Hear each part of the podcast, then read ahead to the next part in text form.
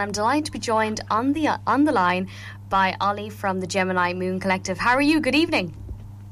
Hey guys, how you doing? Super nice to be on air. I love that song. It sounded super funky. It's cool, isn't it? Have you heard of them? But the Bog Buddies.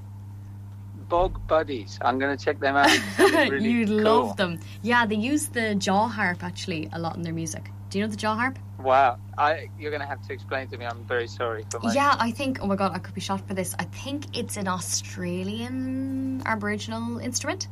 Um, Oh wow. So yeah, it's kind of yeah. You'd play it a little bit like a harmonica, but not really, because yeah, you, there's a way of playing it. Um, sorry, I don't know how to describe Okay. it. I don't play it myself, so I don't know what, way to describe it. But uh, yeah, be sure to check them out. Bog Bodies, they're fairly cool, and they've been Bog doing. Buddies, uh, thank you. Yeah, they've had a great summer circuit of festivals, so they're flying their Irish band. Oh, nice. Yeah, yeah. Homegrown. That's exactly it. You'd love their stuff. But anyway, um, guys, for anyone who doesn't know or maybe not have not heard Ollie before, um, is an incredible musician, and we actually played some of your music earlier on the show, and hopefully we'll get to play some more as well. Um, not before the end of the show and on tomorrow's show as well. But I suppose for everybody listening in on the line, we had a few questions that came in the last time we had you on, and I had a look on the system. But what kind of seemed to be the common theme in the questions were around for I suppose for an, an artist trying to develop their authentic sound and I think the the reason why these questions came in Ollie is you talked a lot about authenticity last time but I suppose for any musician listening in when it comes to like songwriting and that process how do you identify your own unique style or yeah because I know we're we're so heavily influenced by so many different artists but when it comes to that you know your own tone of your voice and things like that how what's your advice around developing more for, of that Wow, it's such a tricky question, isn't it? Um, tricky in the sense that for me, I don't think I don't know if it even has a straightforward answer. But I would imagine that how it is for me is I don't even think about it because the minute we try and think about it or try and do something different or try to find our style, then I think that's when we end up perhaps imitating or trying to sound like ourselves or like somebody else. I don't know. So so I think a lot of it is to not even think about it, just to whatever comes out of you. That's your that's your sound, and it may sound like somebody else a little bit. You know what I mean? Absolutely, and I think it is. It's a bit trial and error, isn't it? I was talking to somebody recently, and uh, they said, you know, when it comes to like people, I think it's because we listen to a lot of, um, I suppose, American music and things like that. We have a tendency, maybe sometimes, to pronounce things slightly in an American tone. Have you noticed that with musicians? Oh yeah, I've even noticed that with myself. Yeah, definitely. And then I then I have to become more English. For you guys, maybe it's a bit easier because you're some of the words are slightly more similar. Um, the pronunciation for the Irish folks, but yeah, for me, I noticed that, especially when I was starting out. And like you say, it's because of all the music we've heard, and we kind of imitate that even unconsciously. Yeah. I think True. so. Yeah, and I, I know for like opera singers and classical music, um, when you're in training and things like that, they always think they always say to you, think like the English because the vowels and the, to get the different uh, tonalities, you have to kind of go in with that kind of um, English style and the way you pronounce certain mu- uh, vowels. They're actually you know brilliant for music technique um, for singers in that in that style of um, Oh wow. setting. Yeah, so that's an interesting one. But I think, yeah, you're right. It can be quite difficult, and sometimes it just naturally happens that you just hit the mark, and you're like, okay, I've actually I've found you know my own style. Um, but yeah, what kind of con- what what like thoughts like um, how do you create that sometimes that mood or that setting when you're in studio?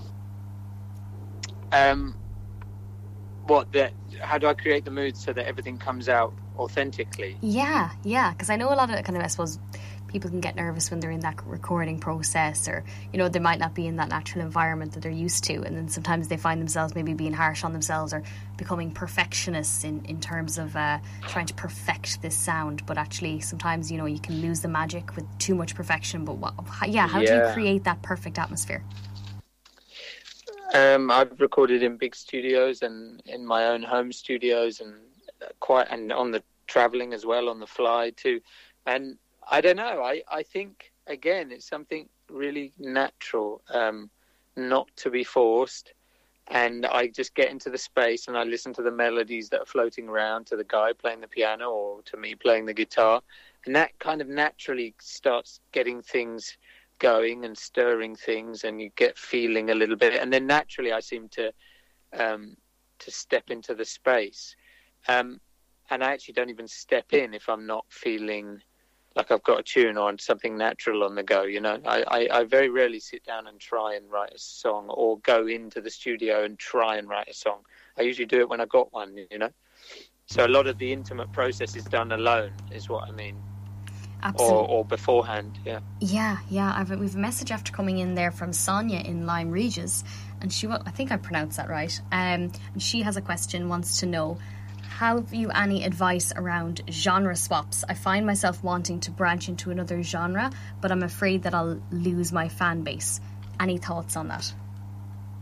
My first thoughts are where is Lyme Regis? That I mean, I've heard that my whole life, and that is amazing. Lyme. Regis. I yeah. love the sound of it. we'll have to look it up. I think that I, I have a feeling that's shout UK to, though.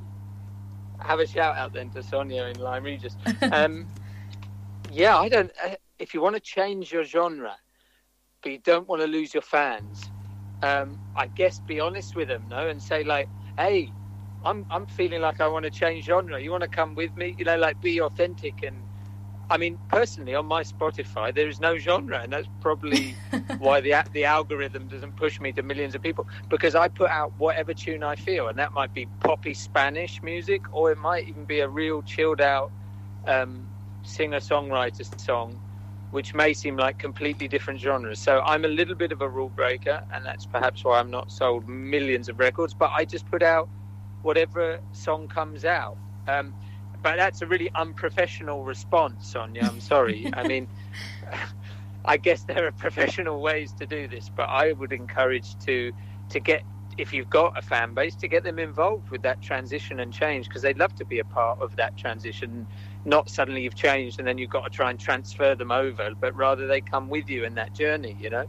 I was going to say, I suppose we can apply it to your own um, journey as well with music, because I know you recently released a rap song as well, um, which is an inc- incredible. Love the video. And uh, but I suppose like your other stuff as well, your older stuff as well is amazing.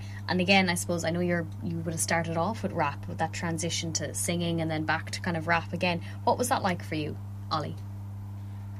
That was a long, slow process. So I started off in rap when I was like 17 or 18. Yeah. Um, and that, that was my thing. I mean, that's how I expressed myself and also imitated the the early London rappers and all those kind of things. But then I had a long break, so my fan base didn't transfer. I mean, I probably haven't even got one fan from my early days that that follows my music now. Um, and yeah, and then the recent song, which was a rap song, Duality, um, that again, I guess you could say it was a returning to my roots and feeling like, yeah, I make chilled out music about growth and and love and understanding, and I can incorporate rap into that. I think, even though apparently it's a different genre, I feel like it can it can have its place in there. So so maybe the genres aren't as clear cut or divided as we think, or at least as they tell us. You know what I mean? Absolutely, absolutely.